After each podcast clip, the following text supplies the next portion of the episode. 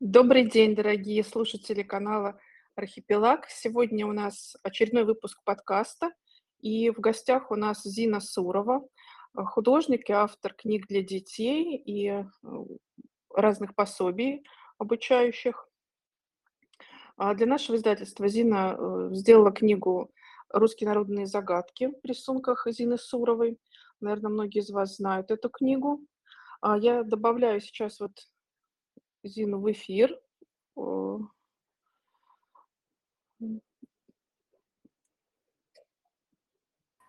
Добрый день, Светлана.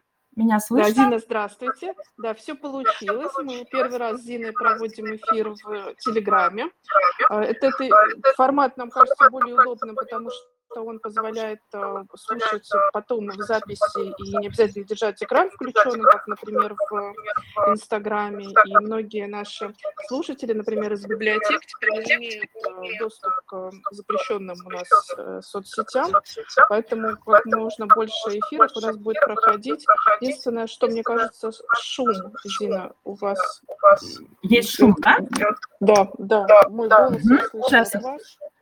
А, так, так, так. Шум просто ш, а, шипение какое-то вот техническое нет, нет, или там? Нет, мой, я слышу свой голос у вас. Интересно. Сейчас, секунду. Может я попробую. Или у вас... Сейчас, секунду. Давайте. Так. А сейчас? Вот сейчас. Давайте попробуем. Давайте попробуем. Да. Нет, вот сейчас нормально? Идет. Либо у вас а, устройство, либо у вас... Нет, я убрала вообще, выключила телефон, я с компьютера работаю, потому что у меня сегодня какие-то странности с Телеграмом, меня просто выкидывает при любом звонке из Телеграма. Вот, не ну, очень давайте понимаю. Давайте так, просто тогда, когда один говорит, второй будет выключать у себя микрофон.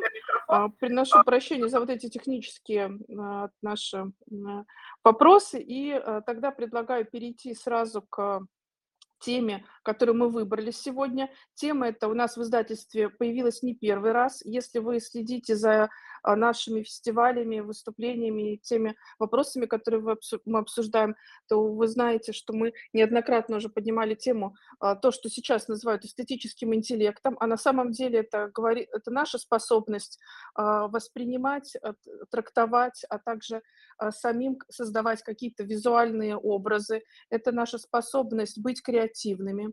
И у нас есть книга «Коля рисует», Э, которую нарисовала Инна Папортная, написала Юлия Кузнецова, она как раз о ценности детского творчества. У нас есть серия «Море идей», в которой выходят книги о досуге, и э, они включают в себя как уроки рисования, так и дневник наблюдений за природой. И вот мы сегодня тоже с Зиной поговорим о том, как связана наша способность вот наблюдать и замечать красивое, и потом самим что-то творить. Поэтому эта тема логично вытекает и из тех книг, которые мы делаем, и вопросов, которые мы поднимаем на наших фестивалях, потому что наша способность видеть красоту и самим что-то а, ну, как бы творчески выражать себя, помогать детям себя творчески выражать, она, конечно, связана и с эмоциональным интеллектом, и с нашей способностью быть счастливыми и адаптивными. И а, у нас сегодня большой план эфира, поэтому я предлагаю уже переходить и о, о, о важности этого понятия, для чего оно вообще нужно, что оно, по мнению Зины, значит, Зина, я передаю вам слово. Спасибо. Я вот как раз э, включила, выключила микрофон. Не фонит сейчас, вот на всякий случай спрашиваю. Нет, а, сейчас все хорошо. Хорошо. Ну, может быть, это было связано с телефоном.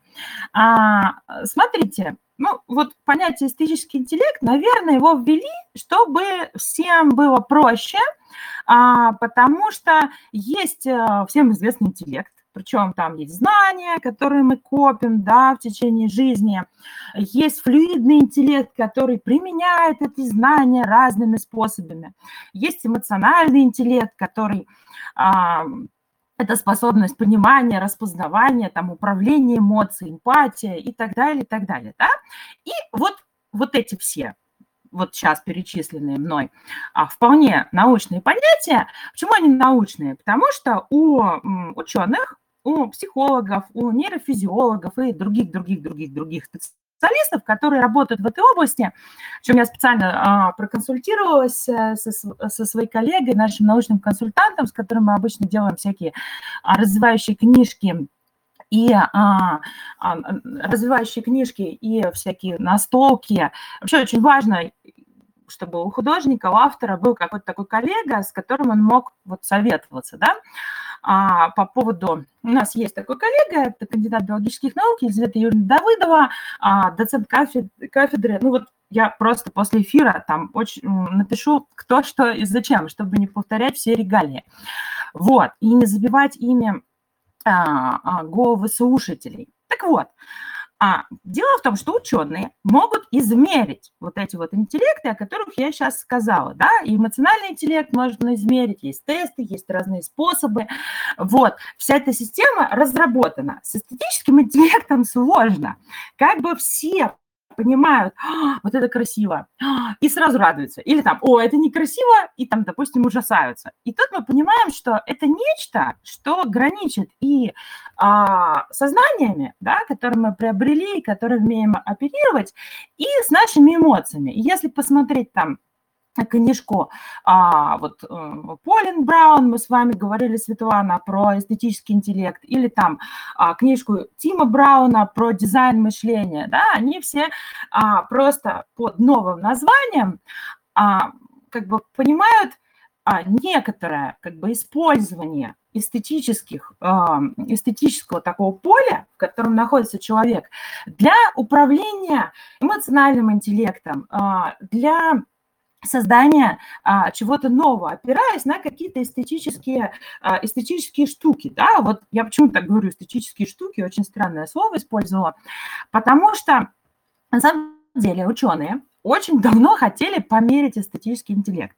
Был даже такой Густав Теодор Фехнер, он жил в 19 веке, и а, уже у него были опыты, вот он рисовал квадратики красивые и некрасивые какие-то там формы, пытался тестировать людей, да, но, а, как вы понимаете, это, ну, как бы это невозможно, да, а, потому что если мы там еще представим какое-нибудь первобытное племя, которое никогда не видело, э, не, не знакомо было ни с какой другой культурой, может быть, что-то там мы смо- э, чего-то там мы и сможем добиться, но человек находится под постоянным влиянием а, среды, и э, вот его вкус, вот если мы возьмем какого-то абстрактного человека, вот его вкус как сформировался, так и сформировался. И одному нравится одно, другому нравится другое.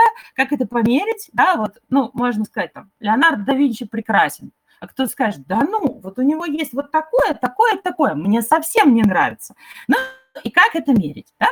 А, поэтому можно просто, а, можно просто подумать, да, а, когда читаешь все эти дизайнерские книжки а, прекрасных дизайнеров или топ-менеджеров, а, часто, ну, они просто рассказывают разные опыты из разряда, вот мы а, поступили так-то, а, благодаря этому был создан такой-то дизайн, и э, продукт продался, да, а, но это взрослая история, которая, с одной стороны, имеет право быть, потому что когда мы что-то создаем, а, то мы должны думать, как это будет дальше жить, э, и будет ли иметь это тираж, допустим, если это продукт. Но на самом деле для нас, как для родителей, как для педагогов, важно еще понять, а, найти инструмент, как а, развивать а, эстетический интеллект, а как вот понятно, ну вам скажут, ну нужно ходить на концерты, нужно ходить в музей, нужно читать книжки. Ну это как бы все понятно, но есть а, еще некоторые способы. Я сегодня для эфира а, подготовила ряд примеров, да, которые нам помогут, а, помогут в этом сориентироваться. Потому что сразу а, родители говорят, зачем, да, причем я вот как а, преподаватель а, именно, а, я бы не назвала это рисованием, потому что я как раз стараюсь немножко расширять сферу как бы понимания детей рисования и изобразительного искусства. Вот. Я часто сталкиваюсь, например, с такой вещью, что вот главное это иностранный язык, главное это физика, главное это музыка, даже музыка ставится чаще выше, а вот э, ИЗО это вот по остаточной, да, и э, как бы э, во многом это получилось э, благодаря тому, что благодаря пассивности педагогов ИЗО, часто, которую мы часто видим, да, вот, а, и а, во многом благодаря тому, что люди не совсем понимают, зачем. Зачем вот это все, если он художником не станет. То есть наверняка... Да, можно, Зина... Да, конечно, я, конечно. Я сейчас небольшой для наших э, слушателей подведу итог, прежде чем мы перейдем к примерам. Я вас попрошу тоже микрофон отключать, чтобы мы одновременно не были в эфире, там будет лучше качество звука. То есть вот э, вначале Зина сказала, что существуют как бы книги, там вот есть философские, которые эстетику рассматривают как философскую какую-то категорию, есть книги, которые с точки зрения бизнеса эстетику рассматривают. Наш сегодняшний разговор будет такой в практической плоскости мы будем говорить об эстетике как некой повседневной вещи, которая важна для нашей жизни. И тут я хочу вот сказать, что Зина, а, здесь такая Зина-студия, в которой Зина преподает, и вот мой ребенок там долго занимался. Самое удивительное как бы в этих всех заданиях, что они дают ребенку совершенно неожиданный взгляд на привычные вещи, когда каким-то чудом из простых каких-то, а, там, не знаю, красок, а, картона, какой-то, каких-то фонариков, э, ну, любых каких-то вещей подручных, получаются совершенно удивительные произведения, и не только как бы изобразительно, это и дизайнерские, и вот этот вот взгляд, как это увидеть и как это создать, действительно для этого требуется какой-то определенный путь, и как его пройти с ребенком и зачем, мы а, отчасти об этом сейчас вот более в практической плоскости поговорим, а, а перед этим мне бы хотелось э, напомнить, если кто, может быть, смотрит вот TED Talk, а, у них есть, э, я потом выложу, наверное, ссылку в наш канал, как раз про образование, это довольно старое видео, а, о том, что есть иерархия в образовании, где а, наука ставится выше искусства, и в искусстве есть определенная иерархия, а потому что вся система образования направлена на то, чтобы пройдя, то есть это с детского сада вся система образования ведет к тому, чтобы ребенок мог поступить в ВУЗ, потом в аспирантуру и стать профессором. То есть она заточена на определенный, а, на определенный такой а, путь, который считается самым вершиной вообще вот образовательной. И в этом треке нет, например, там, в данном случае будет автор приводит пример с танцами, что человек, который, допустим, а, одарен там художественно или, допустим, как-то в танце, то ему гораздо сложнее найти для себя вот этот вот путь. И почему важно не упускать а, вот э, эту часть образования. А, сейчас говорят очень многие специалисты, в том числе а, есть такая как бы оценка функциональной грамотности, где в последние годы включена креативность, то есть наряду с, естественно, научными знаниями, с финансовой грамотностью, с общим каким-то кругозором, есть креативность и разработаны тоже специальные какие-то упражнения, специальные методы оценки, где считается, что а, способность ребенка, допустим, послушать произведение, а потом создать к нему иллюстрацию или создать афишу к спектаклю, то или придумать костюмы, это тоже является, в общем-то, нормой развития и является заданиями, которые ну, можно и, нужно использовать там на уроках литературы, на художественных каких-то занятиях, не является чем-то сверх э, таким удивительным на, или чем-то, скажем так, доступным очень узкому кругу людей, и если вы не собираетесь идти в художественную профессию, то не нужно этим и заниматься. Зина, я вам слово передаю. Спасибо, Светлана, за замечательный комментарий. Э, вот это действительно важно понимать, потому что почему-то в обществе сложилось представление, что эстетика – это, ну, вот я сейчас утрирую для лучшего понимания, ну, это как бы украшательство, это лишнее, да? Вот э, инженер сделает мост, а потом мы приделаем красивый период, да, вот. А инженер инженеры, например, дизайнеры давно ну, бьют тревогу, потому что дизайнер не может рассчитать нагрузку книг на книжную полку, а придумывает шкаф, а инженер, соответственно, нагрузку рассчитать может, а шкаф придумать не может. А, ну, назовем его условно красивый шкаф. Вот. И эта проблема, она она назревает, и а, в обществе, ведь не, не, э, не случайно есть такое мнение, что а, самые выдающиеся открытия происходят на стыке дисциплин. И нам всегда кажется, что эстетика, изобразительное искусство или там то же самое танцы, музыка, это, ну вот это дополнительное, да, и оно не связано с естественной наукой. Я сегодня э, специально подобрала вот, как бы в своей, в своей, их несколько, много примеров, сколько успеем, столько и разберем. А, я буду стараться говорить медленно, потому что а, наша проблема в том, что мы а, говорим голосом, а все эти примеры визуальные. И если вы а, какого-то этого примера, какие-то из перечисленных там произведений искусств или а, зданий, что-то когда-то не видели, это вообще никакая не проблема, и а, можно будет после эфира что-то там загуглить, поискать. И вот здесь как раз вот поискать а, это ключевое слово. Мы а, назвали свой эфир насмотренность и эстетический интеллект каким образом ребенок э, или взрослый, тут вообще возраст совершенно не важен, а, может получить эту насмотренность. Причем а, есть такая вот, я вчера вспомнила а, высказывание Мандельштама, что образованность – это школа быстрейших ассоциаций. Очень-очень подходит нам сегодня это его высказывание, потому что вот смотрите, если мы возьмем музей, да, вот как раз с моей коллегой а, Елизаветой Давыдовой, вот они как нейрофизиологи работали с 30 российскими музеями, и музеи сейчас а, идут к тому, а, чтобы был при представлении экскурсии, экспозиции не всегда только исторический принцип подачи информации. Почему?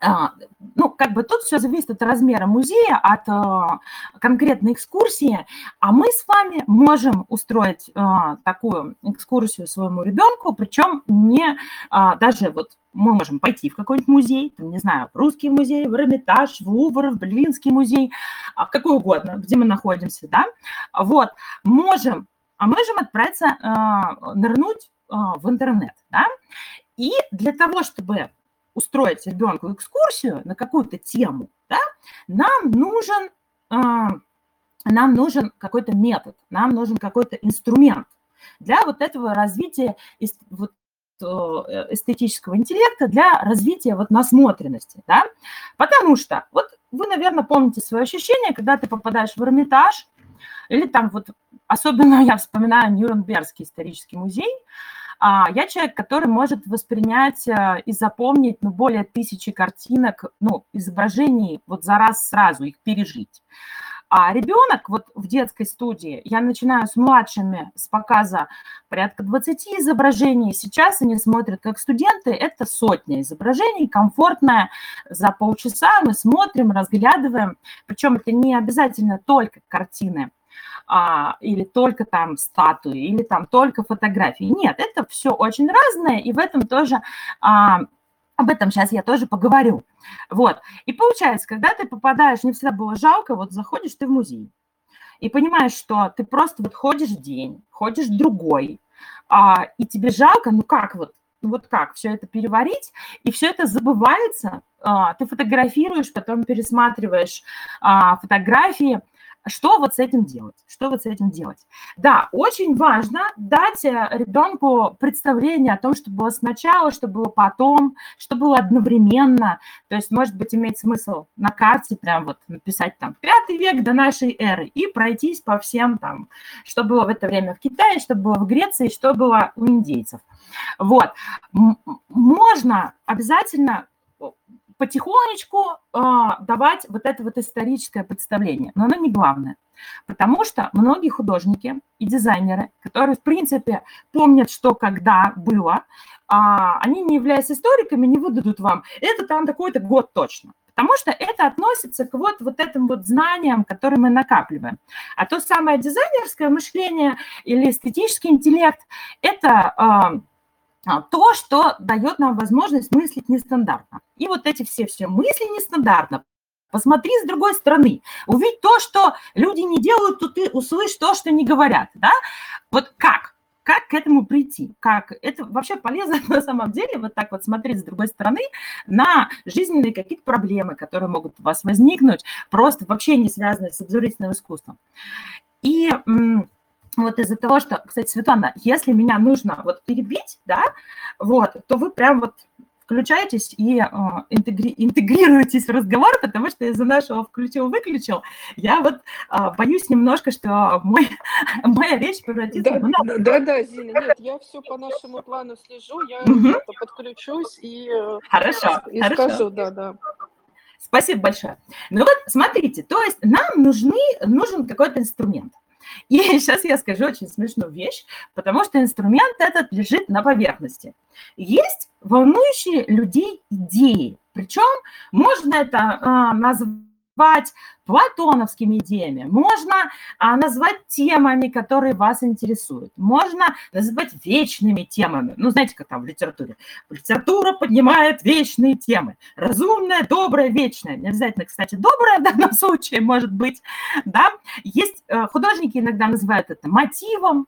В общем, что-то, причем сейчас вы удивитесь, насколько это просто. Я возьму просто вот как будто бы вот я со своим ребенком или со студентом. Причем а самое забавное, что я заметила, проводя свои занятия, проводя занятия со студентами, я приведу, преподаю в Институте бизнеса и дизайна а, на кафедре иллюстрации. А, вот, и там есть взаимодействие между кафедрами интересное, и тоже вот похожий подход. Вот, смотрите, на когда я рассказываю об этом аудитории, вообще не важен возраст, да, понятно, что каких-то, какое-то насилие не надо там совсем э, показывать, но когда мы говорим э, говорим об этом с детьми, то э, любой возраст хорош, да, и у меня часто бывают просто одни и те же лекции, просто для детей немножко сокращенные, а для студентов а, немножко увеличенные. Ну вот смотрите, мы тут говорили про эмоциональный интеллект возьмем в качестве вот такой вот идеи или темы, или мотива, ну вот просто эмоции. Причем я приведу вот а, несколько примеров, чтобы вы понимали, как вам двигаться. Потому что для того, чтобы развить это в ребенке, а, чтобы он вырос именно целостной личностью, личностью, имеющей собственный вкус и независимое мышление, это нужно тренировать.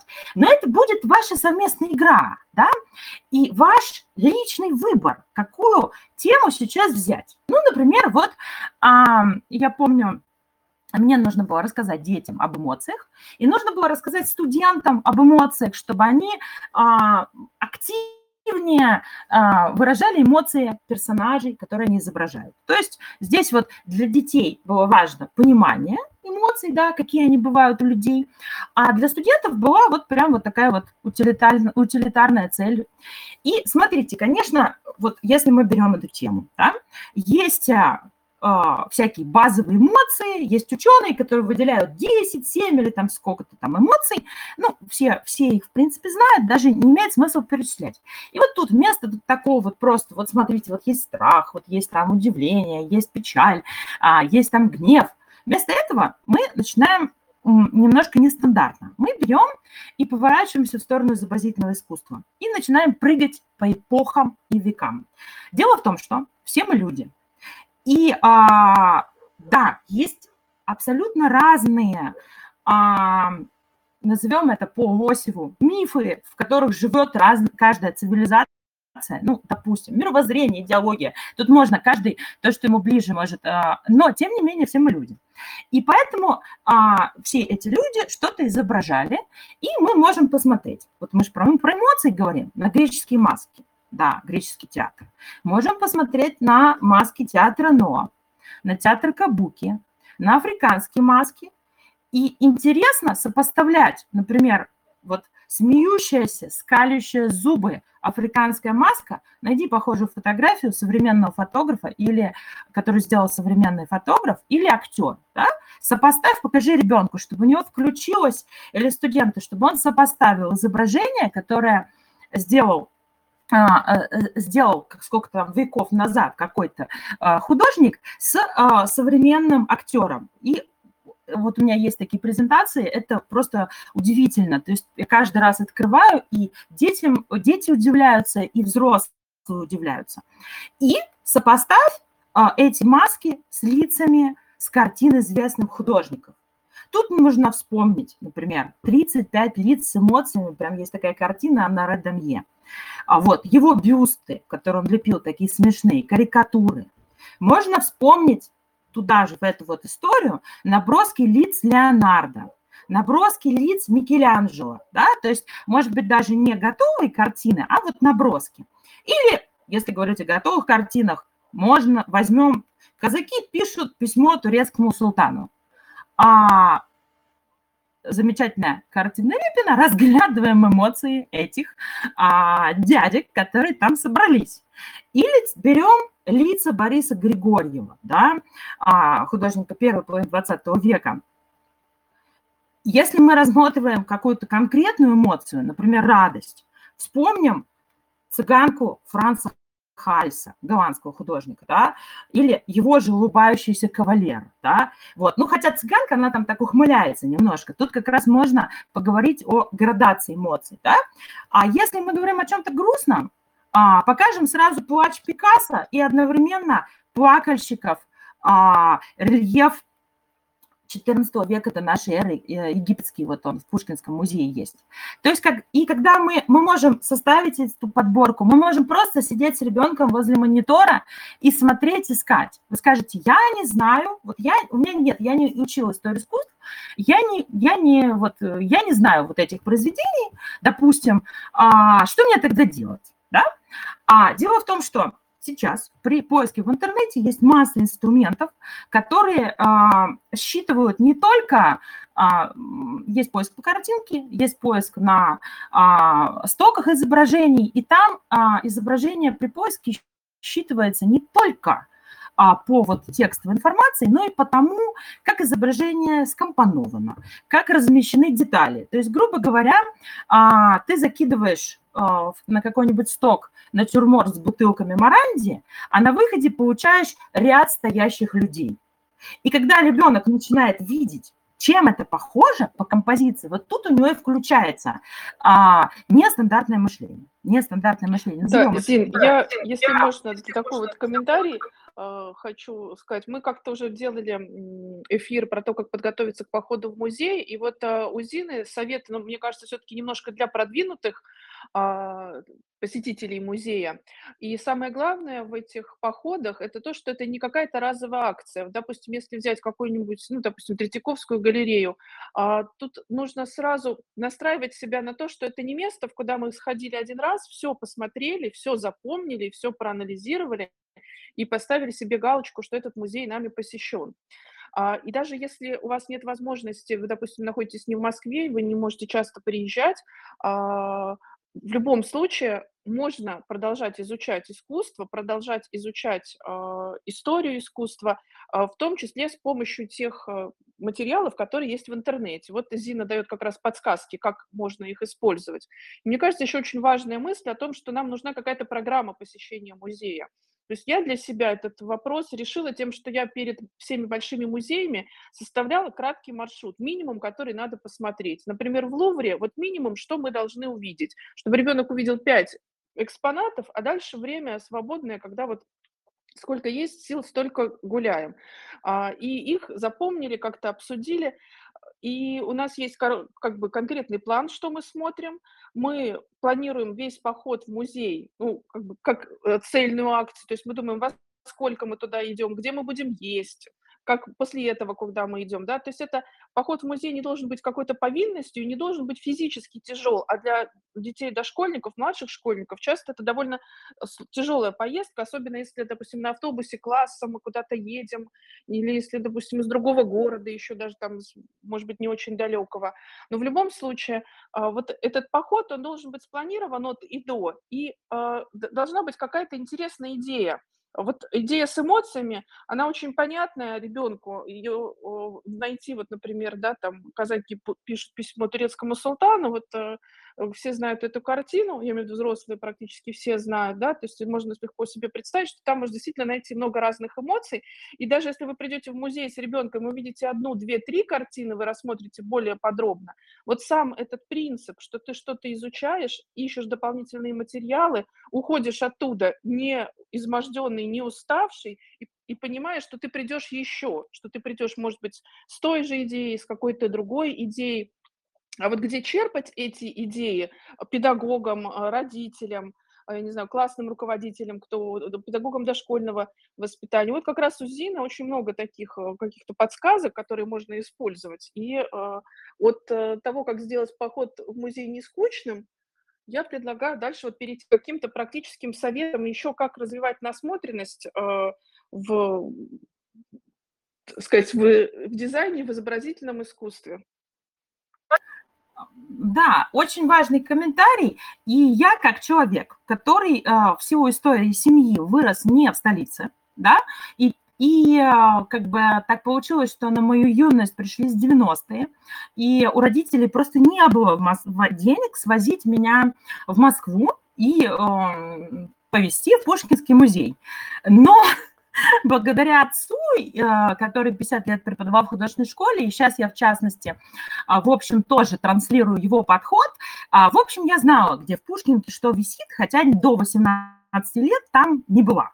А, по сравнению с моими сокурсниками, которые не знали. Тут я не хвастаюсь, я просто говорю, что тот, кто живет не в столице, может не переживать. Да, да а в оригинале посмотреть Брейгеля в Вене – это ни с чем не сравнимое а, вот, а, ощущение. Но есть очень важный такой момент. Вы должны знать, а чем для вас оригинал Брейгеля отличается от, ну вот там «Охотники на снегу», да, знаменитая картина, от репродукции этой картины.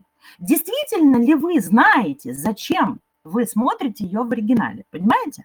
Да, то есть а, для, к этому, а чтобы к этому вот, пониманию, что мне вот жизненно необходимо увидеть Веласкеса в оригинале – да, его инфанту Маргариту, вот к этому пониманию и ведет развитие эстетического интеллекта и как бы дизайнерского мышления. Поэтому вовсе не надо переживать, что вот вы прямо сейчас вот там не добежали, не пробежали, не увидели. Действительно, Светлана совершенно правильно говорит, что а, здорово уменьшить задачу. Пойдите а, в Пушкинский музей и найдите всех птиц на всех картинах. Вот представьте, какая игра, да?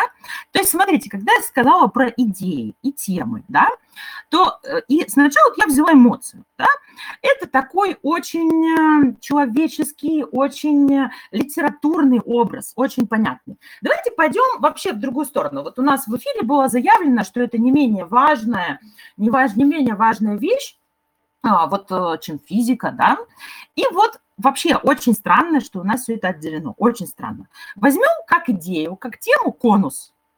Скажи, Зина, конус – это там в геометрии. И даже если мы заглядываем в геометрию, мы видим, что конус определяется двумя способами. Это фигура вращения прямоугольного треугольника. Да, вот ставим треугольник и вращаем. Как интересно, можно показать ребенку какой-нибудь миксер. Хм. Вот.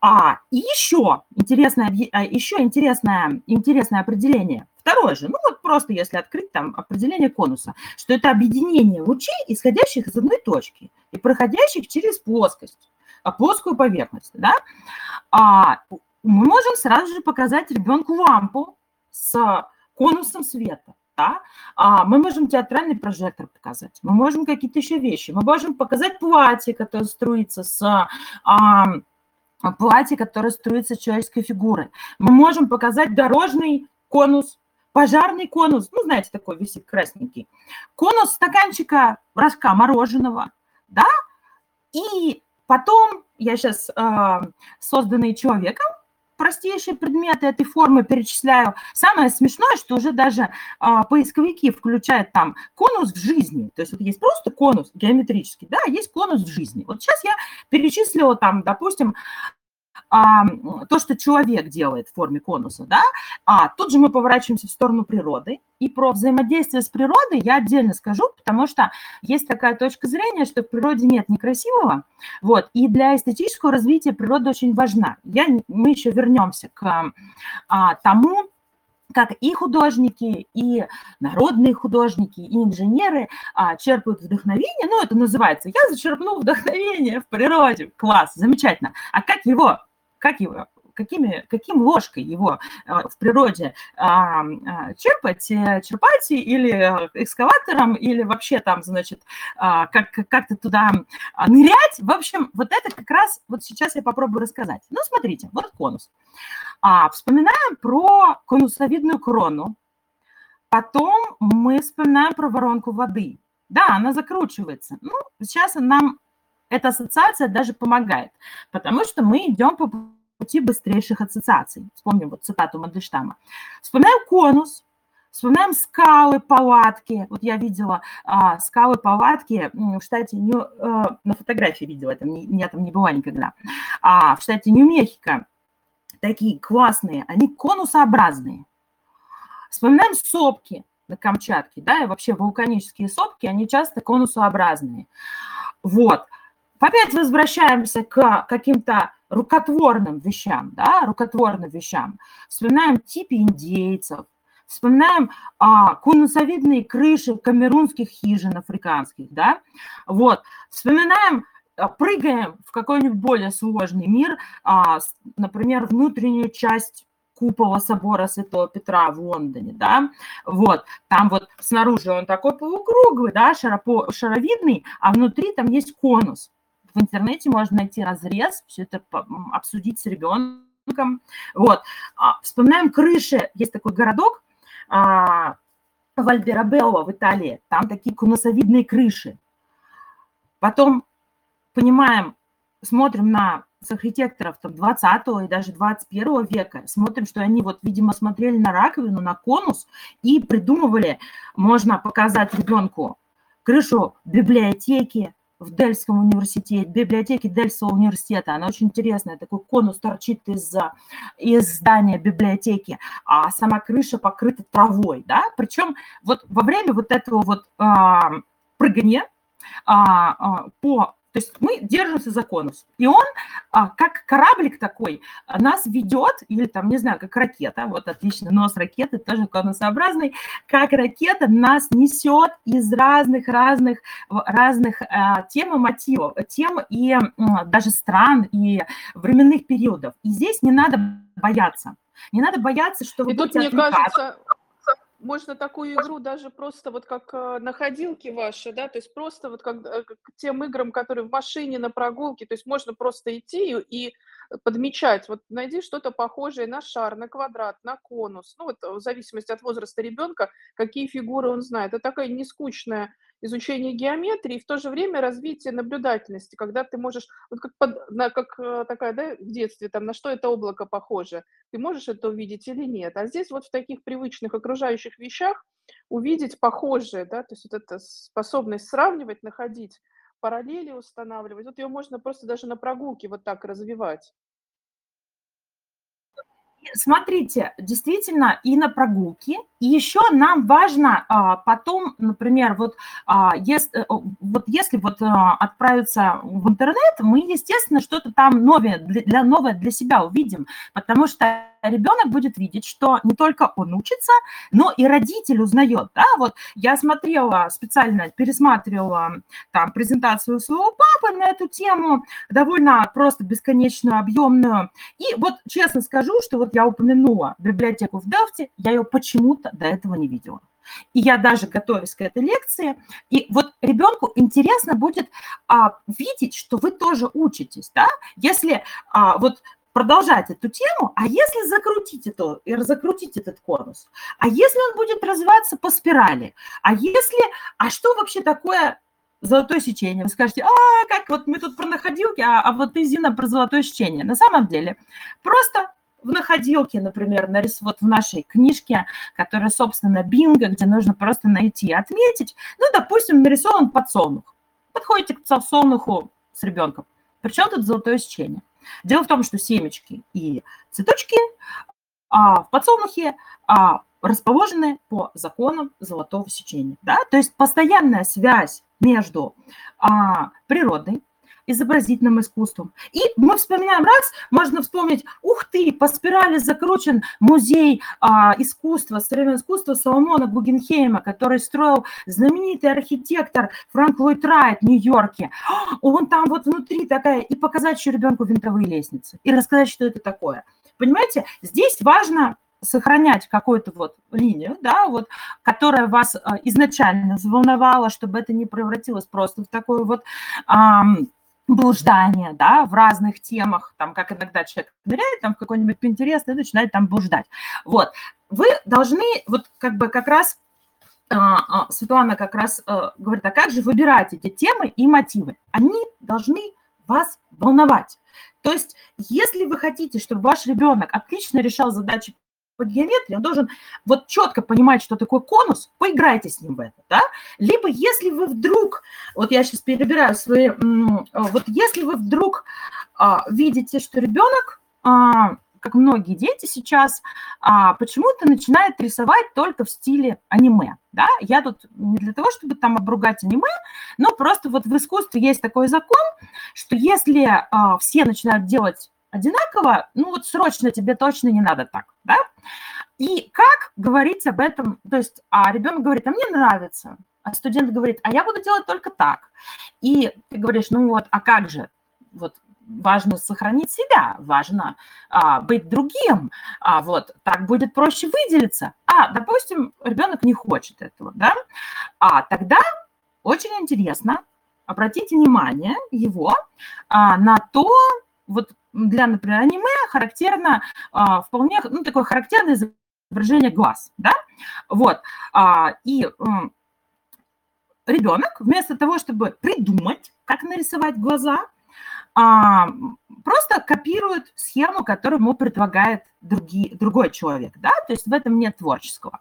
Ну, мы вот это понимаем. Но как ему показать, что он должен именно изобретать эти глаза, как нарисовать? Ведь, ну, вот, а, вот мы фотографируем или вот нарисуем, как по-настоящему глаза устроены, вот это может быть темой похода в музей, да, посмотреть, как изображали глаза древние египтяне, как изображали, изображают глаза даже художники, ну, назовем условно, я не люблю слово классические, потому что оно, ну, такое, как слово паразит. Ну, условно, скажем так, реалистичное изображение глаз, да, вы удивитесь, насколько они разные. Вы, если вы студент художественного вуза, вы можете даже посчитать, сколько там операций потребовалось художнику для того, чтобы здесь в наброске а, штрихов вот, а, нарисовать глаз, а сколько там в, в довольно сложной там масляной живописи. Вот. А ребенку можно показать, как на, набро, на набросках, как художники, каждый изобретал. Вот замечательный итальянский художник Рената Гутуза говорит, вот сидишь, говорил, вот сидишь ты в мастерской, тебе надо нарисовать ухо. И ты рисуешь, и какое-то скучное ухо получается. Пойди на улицу, найди ухо. Да?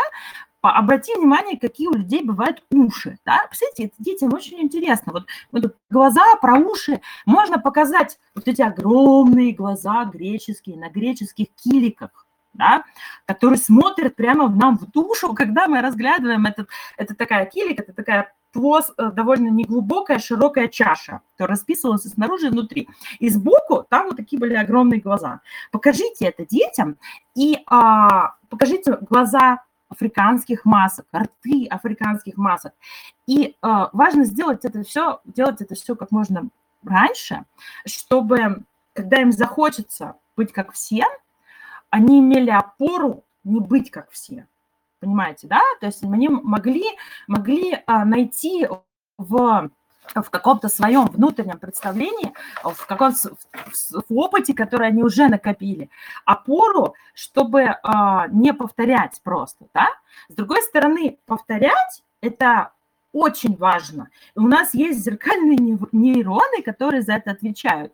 И когда мы вот это все показываем, вот эти, почему художник может нарисовать танцующего человека или человека, который делает акробатические упражнения, а, хотя сам а, не не может сделать этого. Именно, то есть, э, когда, когда просто, вот, например, акробат учит акробата, эти нейроны тоже включаются. А когда художник рисует акробата, там чуть-чуть сложнее связь. Я выясняла у нейрофизиологов прям специально, как это вот происходит, потому что для них это определенная, шту, определенная цепочка, которую они видят немножко по-другому.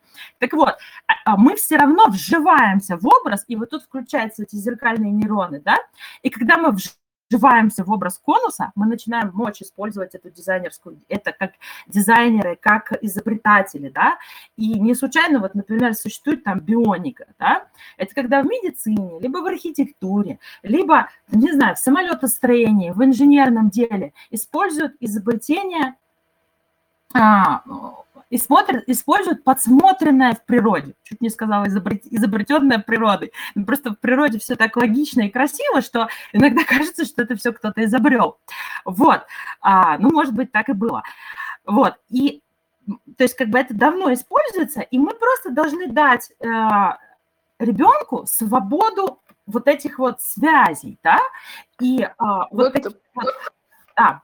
Да, угу. как раз про эти связи у меня, знаете, такое как-то мысль э, возникла, то, о чем мы про загадки говорим, что чем они полезны. Дело в том, что ребенок маленький, даже когда он еще плохо говорит, он все равно визуально многое воспринимает, он учится по лицам эмоции считывать, он рисует, он смотрит какие-то изображения, и, в общем-то, вот э, какие-то там даже просто какие-то абстрактные его э, рисунки, то есть он через вот эти жесты, через вот э, рисование такое, даже самое примитивное, потом, может быть, получше, он тоже как-то мир познает, и у него мозг развивается, но э, параллельно с этим у него развивается речь, естественно, начинает говорить, и дальше потом у нас образование все тяготеет в сторону того, что мы должны лучше развивать нашу речь, лучше говорить, и в какой-то момент вот это вот параллельное развитие, когда ребенок и визуально развивается, да, то есть, а, ну, скажем так, пластически, да, художественно он развивается, метод познания мира через а, какие-то зарисовки, через какие-то ну, там каляканья, оно уходит. Остается только развитие через речь. И, в принципе, школьное образование, оно уже там все построено на этом развитии через речь. А вот а, как сохранить вот эту вторую часть, да, познания, вот, э, ну, кроме того, чтобы вот находить какие-то параллели, ходить в музей, вот эту насмотренность, а, как еще можно сохранить вот эту нашу, ну, тоже этот способ познания мира, а, даже, например, в решении математических задач, если ты знаешь, как задачу записать, если ты можешь условия представить графически, либо записать ее ты уже половину понял и решил, да, то есть вот эта способность, она не только на рисовании ведь распространяется, то есть уметь э, изобразить то, что ты видишь, слышишь, чувствуешь, вот как как еще можно помочь, э, мы не можем как бы школу заставить, мы только можем сами как родители что-то такое в жизнь ребенка добавлять, чтобы вот эта вот часть, э, способ познания мира не уходил. Очень хороший вопрос, спасибо, Светлана. Вот здесь есть определенный такой момент, что почему-то есть стереотип, что вот рисование – это вот от э, простого к э, реалистичному, да? Вот. При этом я могу по секрету сказать, что, например, 19 век, апогей реалистичного рисования а, многими художниками воспринимается как крайний кризис. Вот, а, есть такой момент. Это не значит, что я против э, реалистичного рисования. Просто, сейчас объясню. Получается перекос в его сторону. И в воспитании ребенка тоже. Вот недавно у меня был случай э, ребенка знаком, знакомого, который у меня тоже занимается, отдали в художественную школу, причем я знаю эту художественную школу, там а, находится в другой стране, при этом я ее знаю. Вот.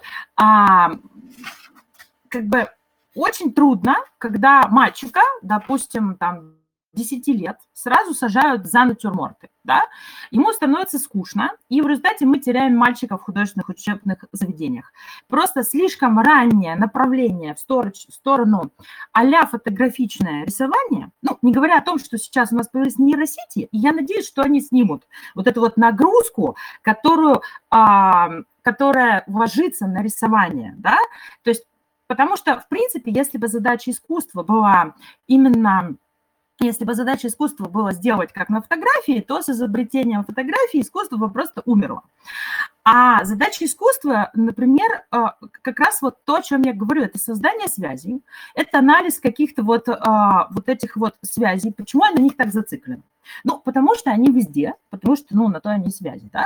И, допустим, вот а, вы можете намного важнее в каком-то вот возрасте. Понятно, что круто делать, нужно просто делать так, чтобы ребенок не а, как бы вот под давлением, ой, это не похоже, да, ой, это вот, ну что ж ты нарисовал так вот э, табуретку, да, в обратную сторону, в обратной перспективе, да, а мама говорит, ведь она по-другому, а если мама покажет, что правда, это довольно сложно, ну как, это легко показать, если ты немножко, немножко разбираешься в физике, ты можешь запросто показать ребенку обратную перспективу, да, то есть, а, смотрите, для этого нужно взять квадратную табуретку, сначала поставить чашечку на передний ее край и посмотреть на чашечку и на края табуретки. И вы увидите, что эти, эти края табуретки сходятся, ну вот прямая перспектива такая, все там ушло, а точка схода, все дела, вот, ну вы увидите, да, вот как фотографично, фотографично все получится. Дальше вы берете ту же самую табуретку и ставите чашечку а, к задней от вас, ну, дальней от вас а, стороне табуретки. Смотрите на чашку, прям вот, которая дальше стоит, и краем, краем глаза смотрите вот на стороны табуретки, и вы увидите обратную перспективу, которую мы видим в иконах. Вот идем в Третьяковской галерее, разглядываем. Дело в том, что для, допустим, иконы и для многих изображений а, древних, да, было важно, что там внутри суть, и поэтому они считывали пространство – оттуда сюда, а не как они, как мы, которые постоянно фотографируют, и у фотоаппарата один глаз, да, и поэтому он, а, ну, я условно тут говорю, а, он просто считывает да, мы можем тоже сфокусироваться там на предмете, который сзади, но фотоаппаратом не сфотографируем. А человеческий глаз немного сложнее устроен. То же самое, если поставить эту чашку потом посередине, вы увидите перспективу, которая используется в, при, в персидских миниатюрах. И такие фокусы можно делать, не знаю, с 7-8-летним ребенком, да? А если можно увидеть по-разному, знаете, вот, знаете, вот эта шутка. Я художник, я так вижу. Да, именно так. Но э, не абы как, а это четко аргументируется, да, то есть вот опять же, искусство – это не про то, как хочу, там есть четкие законы, и, а, но огромная и огромная свобода одновременно, развитие внутри этих законов, да, и, а когда мы давим на ребенка, что нужно только так, он теряет интерес. Он теряет интерес, и по сути, даже вот если мы берем вот, а, допустим, вот опять то же самое, с чего мы начали, он художником не станет. На самом деле в из, а, профи, есть просто огромное количество профессий, как-то связанных с изобразительным искусством. И а, вот для э, дизайнеров вот и эта насмотренность, и возможность связей, и возможность зарисовать какие-то схемы и сопоставить важнее, чем классическое академическое рисование. Да? А, недалеко для секрет, что многие вузы а, от него уже отказались. Говорят о том, что оно несколько деградировало, и в тех вузах, которые его придерживаются, это уже не то, что там, не знаю, Лосенко или Егоров, там, а, наши прекрасные там рисовальщики, да, вот. Вообще, мне кажется, сейчас очень легко детям объяснить, зачем им э, заниматься всем этим, то есть именно ребенку, потому что во всех курсах и каких-то анонсах э, по блогингу, там все, что связано с какой-то работой в интернете, сейчас очень популярно слово насмотренность, и очень много разных курсов, где обещают, что мы вам будем э, скидывать разные идеи, вы разовьете с нами насмотренность, то есть это слово везде, поэтому мне кажется, если просто сказать там ребенку, подростку, что давай походим в музей, походим а, на какие-то интересные мероприятия, там, проведем исследования в интернете, э, посмотрим какие-то связи, будем развивать насмотренность, то, э, потому что это нужно всем, кто хочет, там, не знаю, быть блогером или хочет как-то принимать участие в каких-то, ну, реализовываться в каких-то профессиях, которые с этим связаны, э, это сейчас очень легко донести. То есть легко вовлечь в это все ребенка. Вот тут не совсем соглашусь, потому что я работаю с разной аудиторией. И вот э, самый большой шок, это недавно началось, для меня был, была аудитория 17-летних, только что закончивших школу. Закончивших школу. Многолетняя э, направленность только на речевое, даже не, вот казалось бы, соцсети все-таки визуально развивают, потому что ты на много чего смотришь. Но э, есть определенная шаблонная в этом подача, поэтому э, вот проблема в том, что э, это нужно, чем раньше, тем лучше, потому что когда вот как раз вот столкнулась с проблемами 17-летних а, ребят, а, очень большая зашоренность и как бы нежелание уже в, вы, э, значит, как бы восстанавливать вот эти вот связи и а, как бы быть активной в этом взаимодействии. Все-таки многие часы отсидки в школе, да, вот, э, скучная подача э, каких-то интересных тем, да, вот, она она как бы, как бы блокирует развитие, и очень трудно потом расшевелить. То есть просто вот я испытываю сейчас как бы как педагог довольно-таки большие сложности. У меня есть, э, я с 2005 года преподаю в вузах, и я вижу, вижу некоторую, некоторую разницу, мне значительно больше требуется сил, чтобы раскачать вот эти вот, а, вот этот вот процесс, да, чтобы раскачать этот процесс. А, при том, что, ну, я действительно а, называю а, какие-то современные цели, вот те же самые, которые вы назвали, еще другие, другие, другие другие, но которые там кон- конкретно, а, конкретно возникают. С детьми немножко легче. Вот, ну, немножко Поэтому легче. нужно есть, не упускать в дошкольном и младшем школьном возрасте вот этот переход. Да, очень важно. И мы отчасти вот для этого даже эти книги, которые у нас линейка для развития речи, но она больше, чем для развития речи, куда и загадки входят, да, то есть как раз пример такой, когда сразу игра и словесная, и изобразительная, да, вот клапан открывается, и вот это как раз такой пример, который можно показать ребенку, как а, даже изобразительно а, меняется смысл, что мы можем не только словами поиграть, что мы можем изображениями, и как одно превращается в другое. Да, вот когда я придумала эту книжку «Русские народные загадки», огромное спасибо, что вы э, издали этот проект. И как бы его поняли, приняли, да, потому что вот мне было, потому что многие а, как бы другие издатели, они говорили, ну вот эти картинки не поймут читать читателей и вообще зачем. Вот. А здесь а, как раз вот а, эта книжка сделана по вот этим принципам, да, потому что я не только говорю, что детей нужно развивать, я стараюсь все свои проекты придумывать по таким же принципам.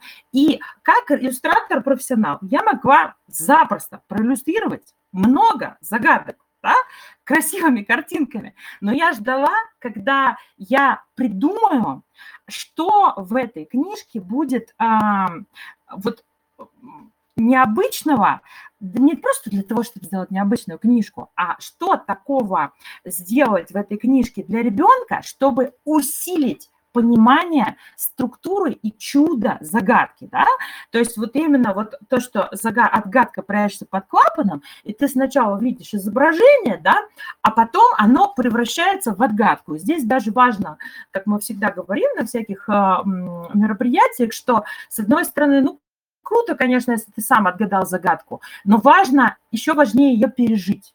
То есть открыл, закрыл. Вот у меня недавно был, была презентация книжек моих а, в детском саду, и а, вообще потрясающая вещь, лежат книжки, я рассказываю, ребенок берет а, загадки, а другой толкает его, говорит, ну мы же слушаем, а я вижу, что просто невозможно. То есть ребенок вот берет и открывает, закрывает, открывает, закрывает. И я говорю, да и пусть посмотрит, пока ничего страшного, я вам расскажу, а я просто увидела вот этот вот момент, момент созерцания, то есть вот того именно такого состояния, который устанавливает связи. Да? И э, специально вот в этой книжке я использовала вот срастила, как тут вот и вы шутили, что это как будто бы Пикассо сошел на, э, с ума на русском народном искусстве. Ведь действительно, вот очень для народного искусства, для переживания народных орнаментов очень важно, чтобы они они не оставались где-то там, не стали просто музейным каким-то рушником, а, бордюрчиком. Ведь когда люди придумывали орнаменты, они смотрели а, тоже на природу, и орнамент и э, декор должен развиваться, он не должен быть, не должен застывать, да, потому что иногда говорят, а почему структура орнамента, ну, например, вот орнамент, вот ты раскрасил полосочку, да, ленточный, бордюрный орнамент, это называется по науке, вот, почему у всех народов вот какой ни возьми, Австралию, Индию, индейцев, а, славянские орнаменты, а, германские орнаменты. Почему у всех народов орнаменты развиваются по одной схеме? потому что они, например, смотрели все на расположение листьев там, очередное, мутовчатое, вот то, что вот, понимаете, вот когда вам учитель биологии рассказывает про очередное, супротивное, крест, вот это вот мутовчатое спиральное расположение листьев, вы такие, ну, только если вы там, не фанат окружающего мира, не знаю, там, а, биологии, вот, вы начинаете зевать. Если он вдруг покажет вам вот такую связь, вы тут же это запомните. Вот. И я постаралась это использовать в книжке как раз а, «Народные загадки». А, немножко, немножко оживить представление об, орнамента, об орнаменте. Вот, это вот тоже зашито внутрь книжки, а, которая, вот сама вот эти абсурдные загадки, то есть язык толкает нас к тому, чтобы речь нас толкает к нестандартному восприятию, и нужно подтягивать к, подтягивать к речевому развитию, как совершенно справедливо сказала Светлана, и вот это вот визуальное развитие визуального восприятия, потому что иногда я говорю, ну вот а, произведения искусства, произведения литературы а, развиваются, и мы можем читать, допустим, Золя, да, но мы можем читать, ну, я говорю про взрослых, там, э, э, Джойса или какие-то а, авангардные стихи 20 века, или вот современную, современную поэзию. Мы же не, не читаем только Золя, да, мы не читаем только реалистичную прозу 19 века, мы читаем разное, да, мы в школе даже проходим разное, вот. А почему же мы должны Конечно, ориентировать у нас ребенка? устроено, что мы проходим большой путь в литературе. Вот с детства, да. а детского сада. И да, уже вуза и далее, да. Но не а почему мы в художественном смысле? А почему мы должны в изобразительном искусстве ориентировать как на вершину то, что, например, в литературе а, или там в музыке осталось вот 150 э, лет назад, да, вот эта вершина пройдена, это одна из вершин. Нельзя как бы вот а, просто воспринимать это как такой единый подъем. Это подъемы, спуски, важные для кого-то вешки. Их надо вот научиться расставлять и все использовать. И, наверное, еще ожидание от себя и от детей, потому что в литературе мы в речи предполагаем, что довольно большой путь проходит от того, как ребенок учится читать, до каких-то связанных его докладов, выступлений, может быть, а, изучения наизусть какого-то большого Э, стихотворного произведения. Тогда как в искусстве или в рисовании часто у родителей очень завышенные ожидания по срокам, по результатам, или, допустим, ребенок что-то, какое-то одно что-то изучает, окажется, что уже он должен тогда все, что связано с художественной частью, уже быть хорошим, а, легко овладевать, да, то есть вот тут еще высокая планка при небольшом количестве вложений, да, и ожиданий. Вот они, мне кажется, тоже часто нас подводят, да, то есть не, смотри, не смотрим мы на это как на какой-то долгий путь, который может быть сам по себе, или возможность вот это как-то выражать, переживать с помощью рисования, может быть важнее самого результата. И, и обратная сторона, если заранее начать вот играть вот с этими всеми связями, назовем это, ребенок уже к 13 годам проходит а, вот в 13-14 лет, ну вот как смотрите, сравним с более четко построенной а, структурой музыкального образования, в 13-14 лет это уже серьезные конкурсы и серьезные произведения да, для исполнения. И раньше, в, когда э, какой-нибудь, не знаю, там, подмастерье Леонардо да Винчи и так далее, и там очень многие поколения художников, если посмотреть там хотя бы европейских, то в 13-14 лет э, подмастерье, который пришел учиться к мастеру, э, значимому художнику, он очень уже много мог. Э, вот, и в реалистичном смысле тоже.